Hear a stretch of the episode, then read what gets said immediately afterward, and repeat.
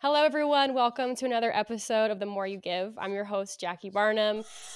This episode is brought to you by VetTix, um, an organization that provides tickets uh, for entertainment, sporting events to veterans, service members, active duty reservists, you name it.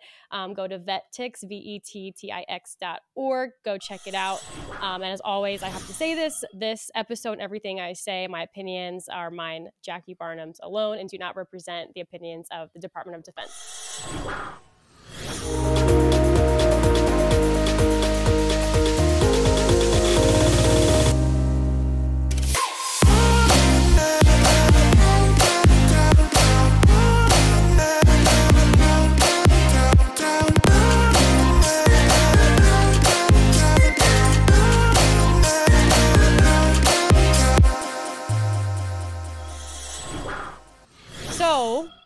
Getting right into this episode, we have my old company officer, and I didn't mean to say the word old. My my company officer from the Naval Academy, um, and this person. You know, normally when I have guests, I try to call them and try to introduce myself to them, get to know them a little bit. But this person, I have a very, very special connection with. Um, I have known Major Brian Chontosh for over 10 years now. I would, yeah, over 10 years.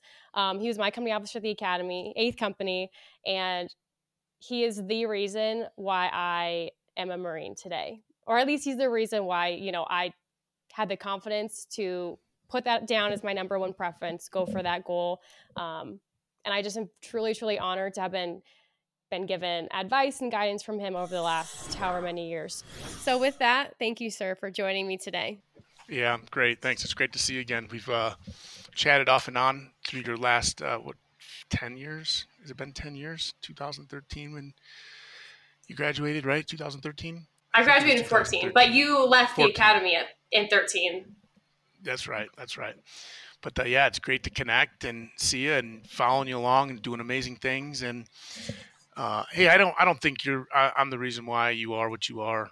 Uh, you're who you are because you're pretty freaking spectacular. But um, maybe I helped you be able to express who you are in different ways. So, uh, but I appreciate the, uh, I appreciate that thought. I specifically remember, and I don't know if you remember this, but so you were at the academy from 2011 to 2013. And well, first of all, like, what did you even think of that of that job? Because I know you didn't go to the academy, you know, and I knew I, I'm just curious what your opinion going into that was and how that what that experience was for you. Yeah, that's a huge question. I'm going to use your whole 40 minutes on that. Uh, going to the Naval Academy was a place I wanted to serve for a long time. I applied for it um, after the war as a as a B billet, a second duty station, and they they told me no. They sent me to TBS instead, which the Marine Corps and its wisdom, you know how it is, um, which was another phenomenal duty station at the basic school. And then I had the luxury, as I was moving in towards retirement, to leave Fifth Marines again, division schools, and I applied for the Naval Academy for that role of company officer, and I got accepted. And why? Why did I want to go there so bad? Was when we we went to right before we went to Fallujah, I had the choice to pick. We had a on on board of lieutenants. I was a company commander. I was hey pick pick the lieutenants you want, and all the company commanders got in Pat Malay's office, and we started looking. And I was like, hey, I just want everybody that graduated from a military academy, and so all of my lieutenants were military academy grads, and um, just really really impressed with with who they were having having everybody from that same sort of background whether it was from VMI or Naval Academy or wherever, um, there was a common operating ground, and I, I, just really respected it. And they were phenomenal, phenomenal lieutenants. And so I was like, hey, I need to, I need to go back and figure out what this military academy stuff is all about. Um, and it was the most, it was one of the highlights of my career, um, serving at the Naval Academy with you all. Um, I don't think I ever worked as hard at an op tempo so high for so long you know, all of throughout the career was uh, spikes for short periods of time and then lulls and spikes and lulls and deployments. And I was wore out, but in such a great way, filled inside um, by working with all the midshipmen. And I found that the more, the more you gave them, the more they wanted, and so the more you gave, the more they wanted, and it was just it was just neat, you know, to be able to practice my beliefs on leadership, but treating others the way that you treat them, regardless of rank, regardless of anything, and just treat people like people. Uh, set really high expectations, you know, firm and fair, compassionate, um, consistent. Things that I had learned from Pat Malay, Joe Dunford, and it was just so awesome, man. And then to watch you guys do amazing things. Um, yeah, there are mild frustrations here and there, but you're going to get those anywhere. But it was a highlight highlight of my career. Yeah. So you were there at the at the Naval Academy from 2011 to 2013. So I would have been a second class on your second year there. Um, and I specifically remember, you know, I was wrestling with the idea of wanting to be a Marine because unfortunately, like if I mentioned it to somebody, people's reactions were so like in disbelief. Like, how could she possibly want to do that? You know, like you're so insert whatever personality trait, you know. And I think I started to listen to those people and doubt myself. And I remember specifically coming into your officer and I sat down and I said, asked you the question. I was like, sir, like, do you think my personality will fit in with the Marine Corps? Like, do you think I will fit in? Do you remember me asking you that? I vaguely remember that. Yeah, actually. And I think that was my biggest concern honestly like i never for a second thought i couldn't like wasn't physically fit enough or i never thought i would be you know i would struggle with the tests or the hikes or the you know with tbs and with, but it was more so of me feeling like i needed to be a certain way to be accepted. And i remember i don't remember exactly like what you said but i remember the gist was you were like jackie like look at me like I'm crazy, you know, like I'm out there, I'm different, I'm myself, and like here I am. Yeah, you know, it's a lot of different things involved there, right? Like you're at the United States Naval Academy, and a lot of people don't think that they graduate Marines or Army officers or Air Force officers. You know, um, the Army and the Air Force officers are very, very small on you count them on one hand, but um, a, a large population of the officer corps in the Marine Corps is pulled from the Naval Academy. Um, and there's a lot of pressure too, right? Like because you make up a small percentage of the Naval Academy, a graduating class of a thousand and change or whatever, and we pick I don't know what the number was back then, eighty or ninety of those Marines as a cohort, and um, there's a, there's a lot of pressure for you a lot of pressure around like hey you're at the naval academy be the navy. There's more navy people you're surrounded by all of that culture. Um, the culture and the institution of the naval academy with their nuances is very naval which was an adjustment process for for myself coming from the marine corps as with most marines. Um, but you know and then there's a stereotype of marines. And if you go back and think about all the different marines that were at the naval academy like, much there's a lot of things that are similar but all the personalities were different and i think that's what's so beautiful is just trying to break through that that it takes a bunch of everybody the diversity piece right um, there's no one personality that is a marine um, it's the collection of personalities that make the marine corps and we need all different kinds of personalities um, it, it is really just one word. It's the whole diversity thing, and through diversity, you you you build strength um, if you know how to apply it correctly. And there's just you were just awesome. You know, I mean, I put you on the spot, make you blush, but like you you stood out amongst your peers. Like you're a go getter, you're diligent. Like you had so many good characteristics that you could put a finger on, and the personality is mildly interesting. You know, and you your probably your personality has changed over the years to adapt to your surroundings and your situation. But what makes you you is so special, and don't ever don't ever lose you because then the institution, whatever the institution is that you find yourself in gets cheated out of the opportunity to have who you are and what you bring to the table as you. And um, you probably were in that office for an hour and a half. Probably had to call your professor to tell her that you were going to be late or something because that's the way it worked when when Shipman came into the office. I would just talk and talk and talk and blow everybody's. Sorry, I got to go to class. Ah, don't worry about your class. but yeah. yes, sir. Did you find that throughout your time in the Marine Corps, did you ever get resistance from other people telling you that you needed to be a certain way or you were too X, Y, and Z, too much of this, not enough of this? Did you face that? Because I feel like you you really pushed me and pushed others and you continue to push this you know be yourself be authentic be vulnerable um, but that seems like such a radical idea for some reason yeah it was um, you know it, it was later in my career you know my contemporaries were much younger in terms of either age or time in the marine corps you know i had the prior enlisted time most people of uh, as company officers came in after their second duty station or post command tour in the Marine Corps. You're supposed to have a post command tour, but I was I was well beyond all of that. Um, and I don't know. Sometimes I reflect and think that maybe I brought too much of that. Uh, uh not not maturity because I definitely am not mature, but um, that that to the place as a company officer. You know, my role would have as a battalion XO much more suited given that. But um, I do believe in those things. I've grown. I was told throughout my entire career to change that. Oh, uh, you know, I, I wasn't an exemplar Marine. Uh, I wasn't. I might have been a mediocre Marine Corps officer in terms of personality standards or you know doing the right thing whatever whatever being too crazy or whatnot and i think about that a lot and reflect like yeah did i let marines down because i was who i was? Um, but you know for every every person that told me hey you need to change you do this you need to i always had somebody else saying hey keep that just buffer it more prudently and you know pat Malay dan healy um, those were two gentlemen that were in my corner a lot saying hey who you are bob pittick like it's important to retain that but you gotta be smarter about how you apply it and how you influence or how you use it. And you got to need to clean your shit up, Tosh. And so I was I was very fortunate to have a bunch of mentors, but um, I would never tell anybody that they needed to have a personality adjustment. You know, maybe an attitude adjustment, or maybe to grow and evolve as a thinker.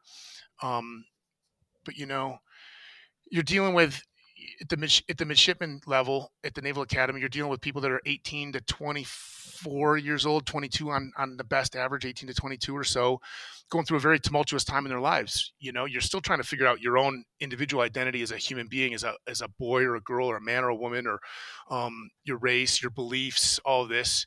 You're pulled from hometown and you're thrown into a, a, a, big, huge, giant mixing bowl with people from all over the country of all different compositions. And then you're being put thrust into a, a military environment, uh, which is most likely new and unique. And you're trying to sort all of that out on top of sorting out sexuality, identity, all this other stuff.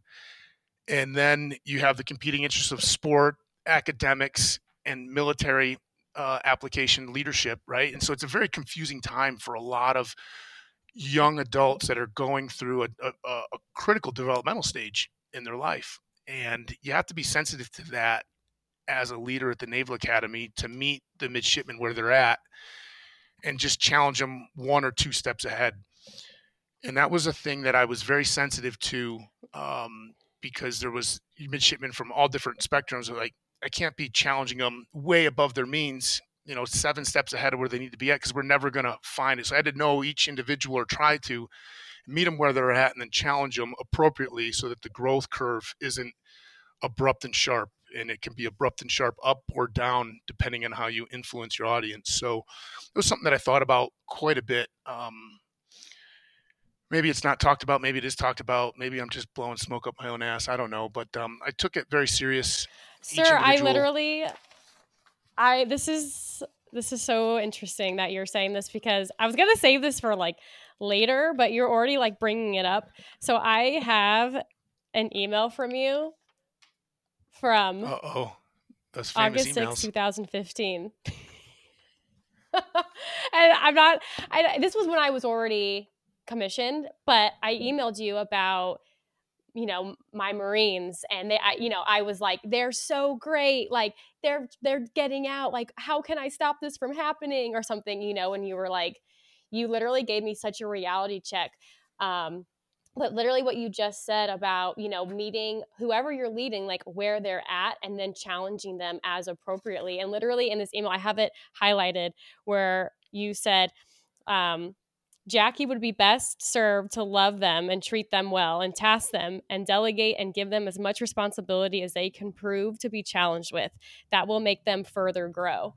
And like, you literally just like said that again, you know, just now. And that's honestly how I approach even like my students, because I'm a company officer at the Naval Academy Prep School. And so being able to recognize, like, yes, I have some of these prior Marines who are sergeants and corporals and have been NCOs. And then I have some kids who are 17 years old who just, you know, came to play football and don't really have an understanding of the military and the bigger picture yet. And those, their whys are very different. They may change and fluctuate. So, how do we, you know, push them all appropriately and make sure that, because again, you know, good old military, we spend 10% or, you know, 90% of our time on the 10%, you know, and I feel like as a company officer at the Naval Academy, especially, it's like we we have to be cognizant of that and we have to be like okay but all of these people all of these students want to be better. They all want to be challenged. Like we can't get sucked into this you know just the ones that are in trouble and just only focus on them. So it's just interesting like being able to recognize the potential in every single person and getting to know them on that personal level and then pushing them and making every single person better and i think you you absolutely did that i know you did that with me when i was a student there. Yeah, it's funny. I must have been pretty smart back then too. No, I'm just joking. Um, it's uh, you know, it's a funny thing. The military, you, you got standards, you got rules and regulations, you got standards, and they're not negotiable, and they're not um, relative to any individual or or the audience. It's the rules. It's the rules, regulations, and standards, and you uphold those. Um, but then your growth curve. Everybody's on a different timeline for growth. Um, not just military people, but I'm on my own timeline for growth. Ideally, we're still traje- the trajectory or we're trending upwards. But you know, I think about it with my my children. People ask me all the time, like, "What's a book that I should read as a military leader?" And it's, yeah, it's this Nolte book. It's Children Learn What They Live. And like, oh, well, I'm reading a children's book, and I'm like, yeah, because it's leadership. Parenting is the ultimate leadership enterprise, and I learned a lot from that book. You know, um, and it's a very simple book but if you look at your you look at your people as a team, but as like you love them. my goal was always to try to love each individual more than they love themselves in an appropriate fashion, right? Um, not in a narcissistic way or, or in a, in a, any other weird ways that people can misconstrue my comment, but, um, and just try to love each individual. And if you love an individual, you try to understand who they are, what makes them tick, what motivates them, and you, you continually proffer towards that and continually challenge because you know you want them to grow. You can't get from A to Z by skipping the middle of the alphabet, but everybody likes to breeze through, you know, Q R S M P T or whatever the order is. And it's like you got to focus on each step. Right. I think that's so important is this like we love our Marines. Like we become Marines so that we can lead Marines. You know, at the best job that we possibly could have is being a company commander. For me, like being a company commander, being a company officer, um, I would say being a company officer at the Naval Academy is even more. There's even more pressure to, you know, say the right things, uh, hold yourself accountable because everything you say and do is watched. I mean, I know I'm cognizant of that in the in the fleet in the Marine Corps, but these students, you know, when you're dealing with 17, 18, 19 year old kids kind of they were just kids thinking they're adults going through all these changes in life you they are sponges and everything they you say and do are you know you're the face of the marine corps um, to them that's what you were to me like who else would i who else did i have to go to at the naval academy? Like you know i walked down the hall to major Chontosh's office and bothered him every minute i could every thought because because you're all that i had and i think something that i think about too is like if you ever had dismissed me or said like jackie i don't have time for you like that's a stupid question or anything like that like i probably would never have come to you again you know because that kind of trust would be broken and i think that's how i try to at least approach any student that come you know i had a student that come into my office and asked me to teach her how to use an atm you know and I, it's like sort of these shocking moments sometimes in your mind but that isn't that whatever you're being asked is the most important thing in that moment, you know? And I just remember sort of like, and knowing what I know now about the, you know, the tempo of the Naval Academy and how, how much we have going on, like, you know, there's a lot, there's a lot of taskers that you're dealing with and to always make time no matter what. I, there was never, I don't think ever a time that you turned anybody away from your door and i think it's that that just that love you have for your people and um, i even was reading i did a little google search on you earlier just to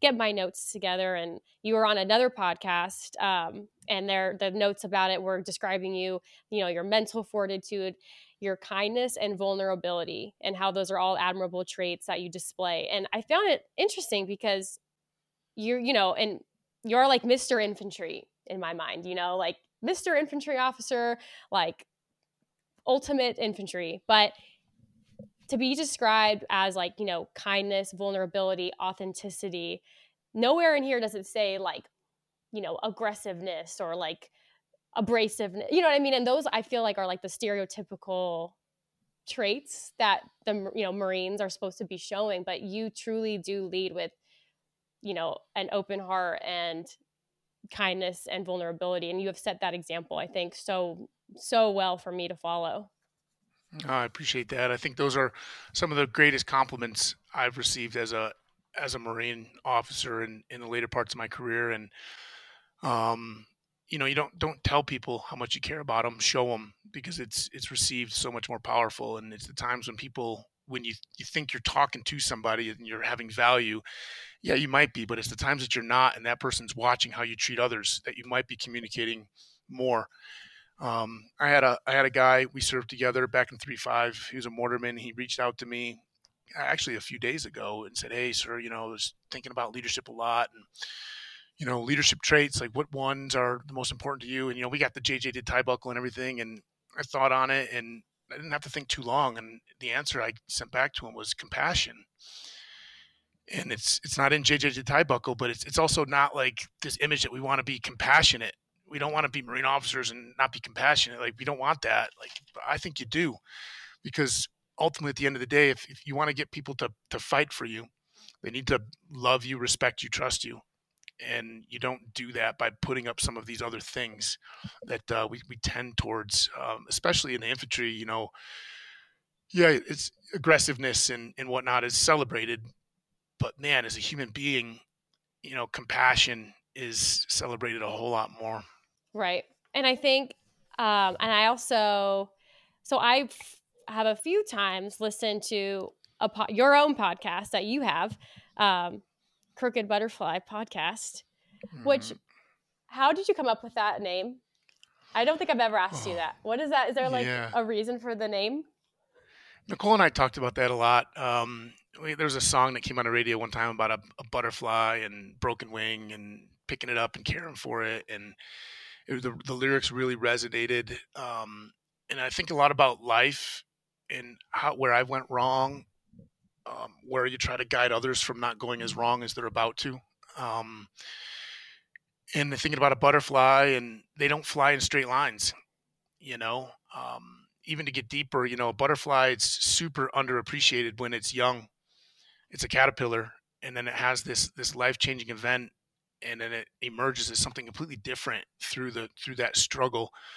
And they're gorgeous they're beautiful and it's it's that's life right? Like people their their germination period is they're underappreciated this that until they reach something happens to them and then they emerge through that uh, into something wonderful. But then that's when the journey really starts and you know butterflies they don't fly in straight lines they can't and I look at a lot of people when I mentor, um, I guide my business, helping people navigate life, which is extremely complex these days. Uh, they set goals.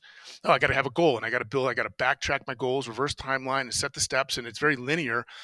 When in life have you ever done anything like that linear? Do you think of any period? You're always moving and flowing to events that you have no control over. You have limited control about putting yourself in those situations but no no journey is perfect and straight. In fact the beauty is in that you wander a little bit you know and you arrive and you just be as beautiful as you can given given whatever path you're on.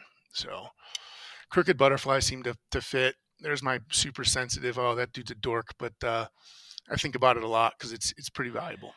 I've just always wondered that uh, so thank you. Now i can tell everybody who's wondered. we've all we've all wondered that.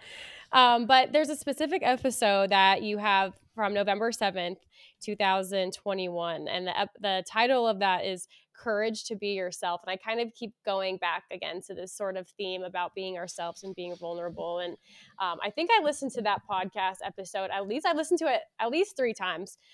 I have to skip through the beginning when you're talking about like hunting and stuff because I don't I don't relate to the punting part.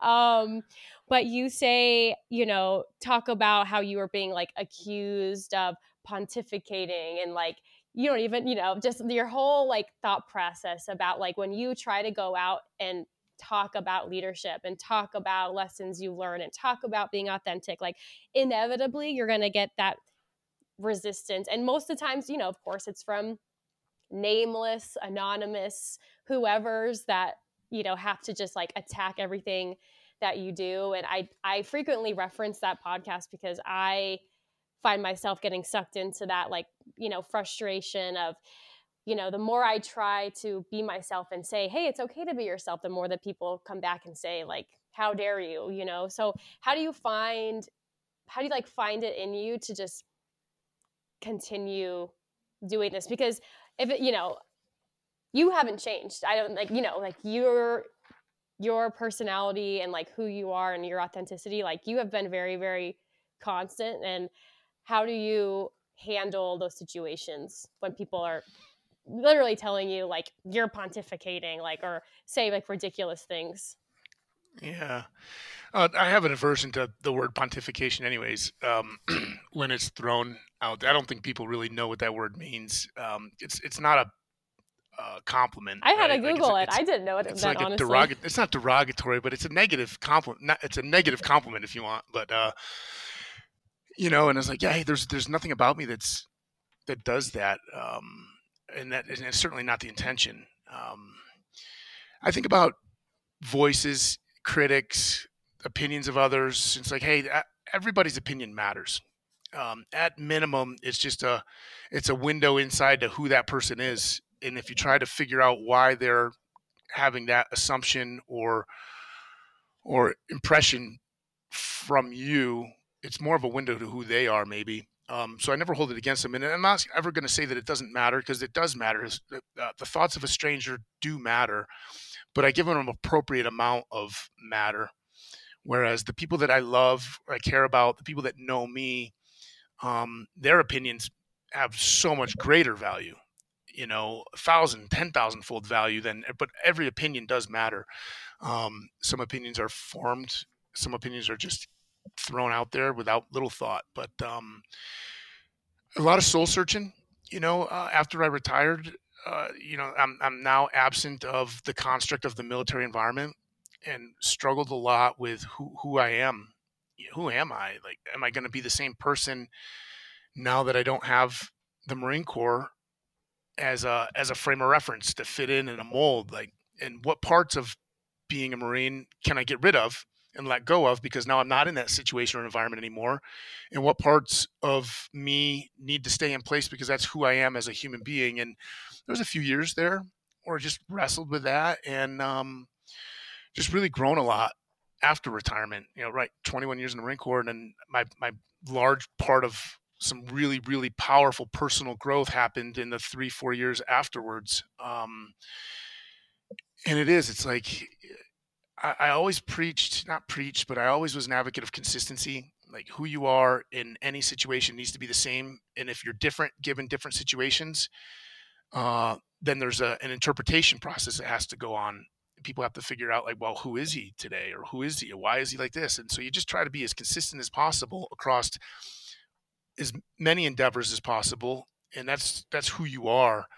And that allows people to understand you more and now communication can happen and now trust can be built and now um, respect is formed or respect is formed and trust is built. But um, it's something that i look forward to. You know i don't need to impress. I'm actually getting ready to release another podcast i've been working on for a few weeks just off and on in my head about what I'm doing in my life and why do I do certain things and what am I getting from it, who's getting benefit from it as well. And you do things for others, you do things for yourself. You're trying to validate yourself to others, you're trying to validate for yourself. And when is enough enough? You know, everybody's always talking about all these big names in the in the leadership sphere on Instagram and social and growth and do this and do this and do this. And I'm just like, that's that's bullshit.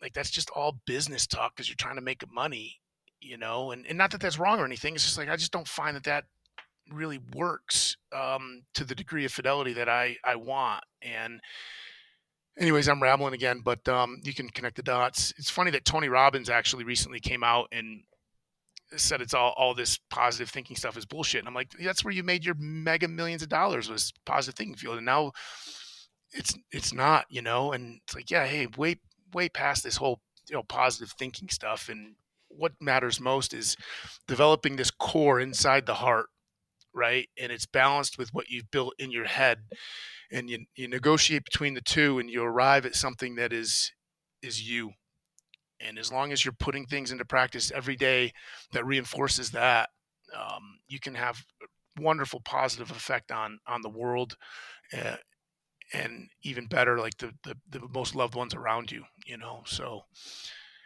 who cares? Like, what are you, somebody gonna call me a sissy? Like, whatever, man. I you know I, I'm not worried about any of that anymore.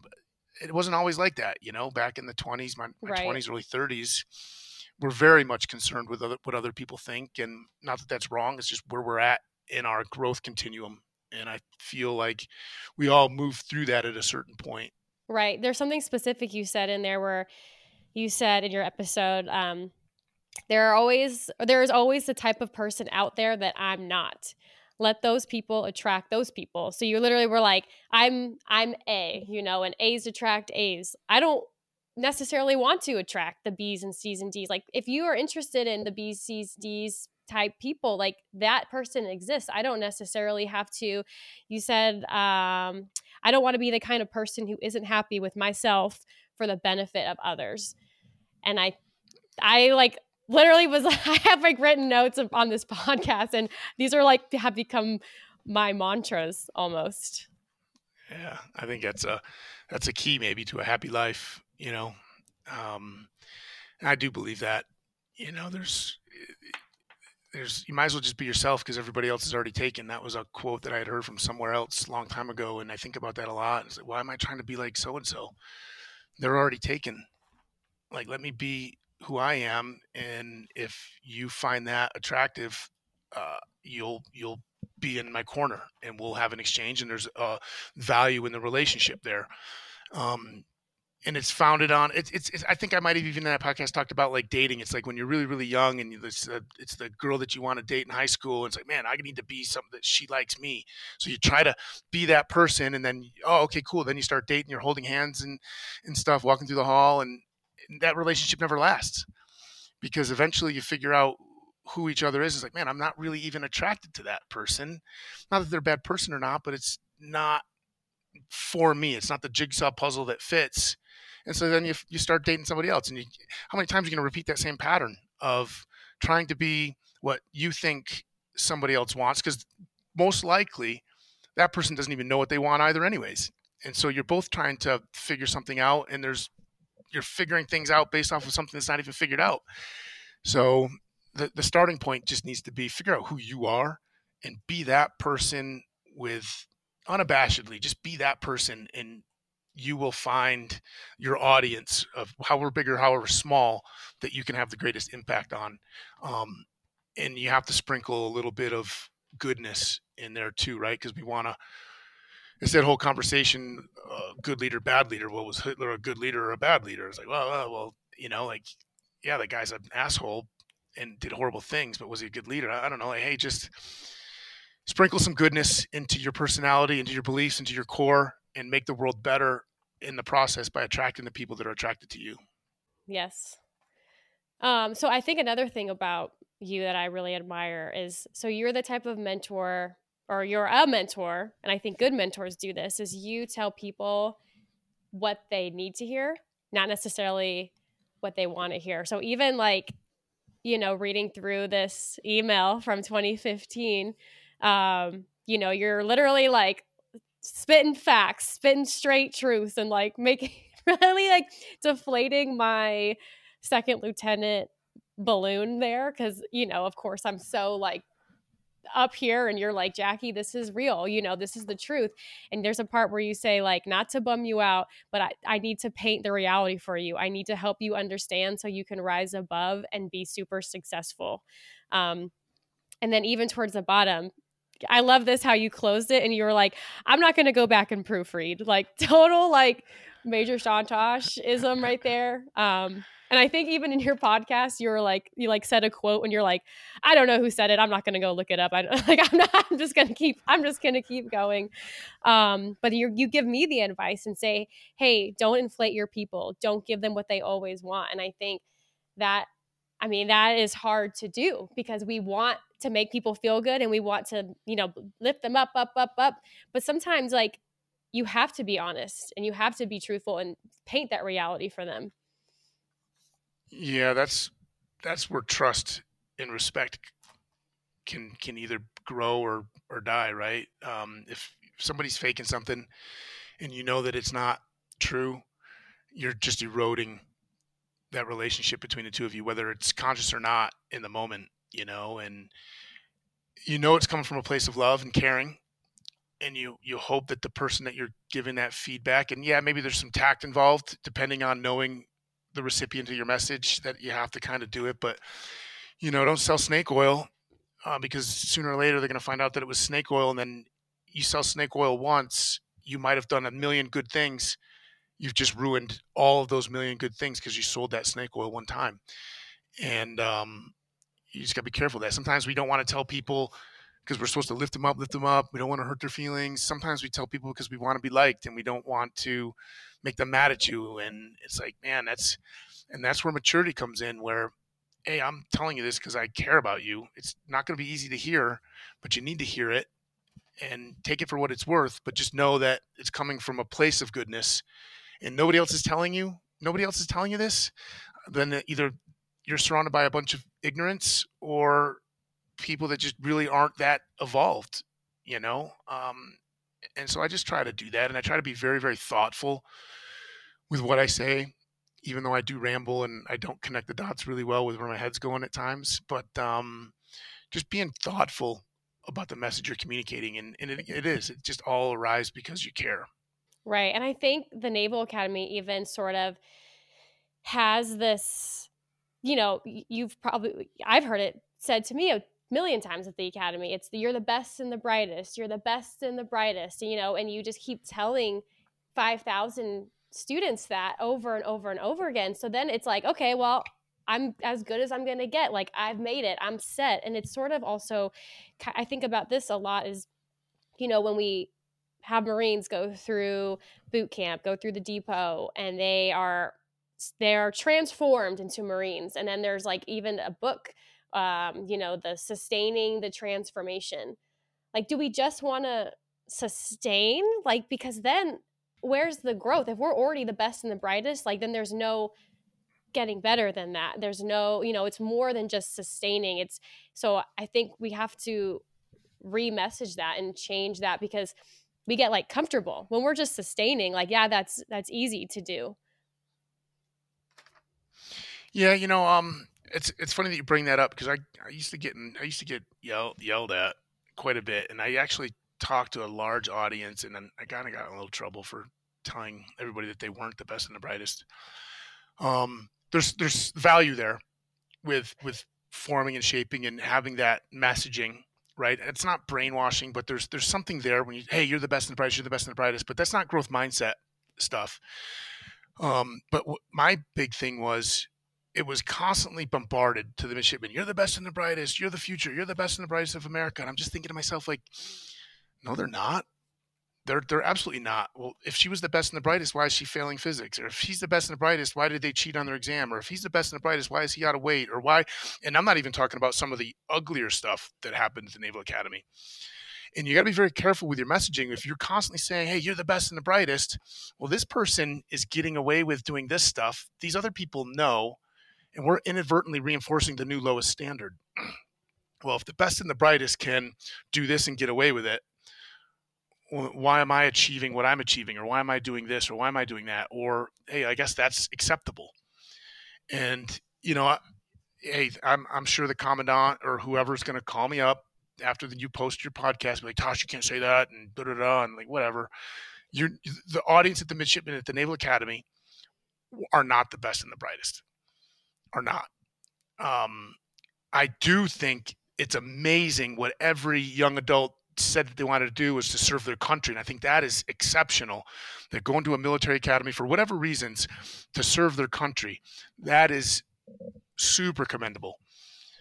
How many people were in on waivers at the Naval Academy? That's not America's best and the brightest. And so what we create is this dissonance, right? Um, this incongruence between behavior, aptitude, competency, all of those things with the messaging, and it creates confusion.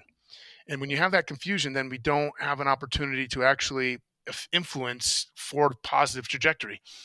And it's like I used to, I every time somebody said, "Oh, the midshipmen are the best and the brightest," you don't see what I see. So either you're not doing your job or you're full of shit. Like because you guys weren't the best. You can't even make your racket. You're supposed. Hey, the rules are the rules. Make your bed in the morning. Have your room cleaned up. No candles you, you can't do the rules like you're not the best and the brightest you know no. at, a, at a simple level but no you can play that out you know um, but you know the potential of everybody at that naval academy is super super special super special. And uh, i i love the whole brigade you know in in in each individual's own special way right? Like there was some problem problem midshipmen for sure. There were midshipmen that were wonderfully exceptional um, across the whole spectrum, you know, um, and you love each individual for who they are. Um, and maybe even more importantly, you love them because you know who they could be and they don't know yet. Um, and, and it's just thinking that, right? Like you, you're going to be a wonderful Marine, Jackie. Like I already know that you don't know that, but I love you for that because I know that you don't know yet. And I meet you, I meet you there. Right. Yes, sir.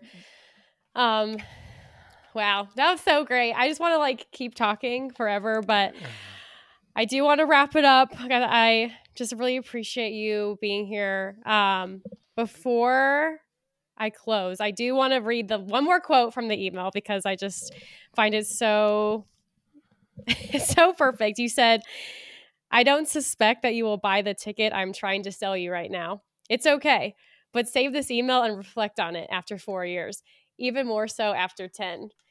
So I just want to prove to everybody that I do have this email. I do reflect on it. I have reflected on it many times. And honestly, everything in here and everything that you said to me when I was 19 years old, when I was, I think maybe, you know, 22 years old at this time, and now being 29, like everything that you say is just so consistent and just, I don't know. I just am so honored to get to know you. And um, I know you have your own podcast, and um, so where can people find can find you and follow you, sir?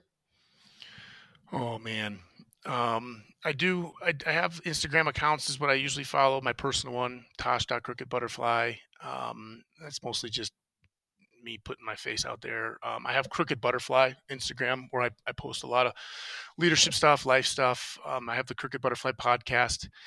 Um, I started a nonprofit called the Big Fish Foundation to help veterans. Um, and so Big Fish Foundation under Big Fish underscore Foundation on the Instagrams, or you can look at the we got websites too. You just just hit the Googles and you'll come up with something. So yeah. All right, and I live in Colorado. If you can get to the address, I'll have a beer with you. yes. Actually, I think I'm going to a wedding in Colorado this year, so I will take you up on that offer, sir. Yeah, if only I, I offer that to so many people. Like, hey, if you get if you find a house, you come in, you make yourself at home. I'll, I'll take care of you if I'm home. You know, and I've had two people actually take me up on that. One was at a CrossFit seminar when I was working for CrossFit, and uh, a participant, and I threw it out there, and it must have been like three years later. I get this car coming down the driveway, and I go to get the shotgun, and the dogs are barking like and he and he stopped at the top of the driveway and like, hey sir, hey hey, it's, it's not that. And I'm like, all right, come on down, you know. And then sure enough, he took me up on the offer. He brought his um, fiance and a, and a friend, and we spent the day together. I just stopped everything I was doing and just just hang out with this guy, you know. And uh, very few people did. take me up on the offer, but uh, it's open, man, open house. Yes, sir. Well, usually this podcast is about you know how others give. I've had interviewed um, some nonprofit founders, um, and I have. I'm talking to Ryan Manion actually next week, which is going to be super exciting. Um, and the the when I started this podcast, it was more of like you know I want to interview people who help others, but I just felt like you gave so much to me, and I just this episode is just really really special to me, sir, um, because of what you gave me, and I, I hope that everyone listening to this can can relate, especially if you're at the Naval Academy, a young leader, you know, newly commissioned. Um, I think you know Major Chontosh, everything he said, you know, resonates with all of us. So again, sir, thank you so much for your time. I love you very much. I love Nicole. Love just so appreciative of everything you you all do. So thank you so much.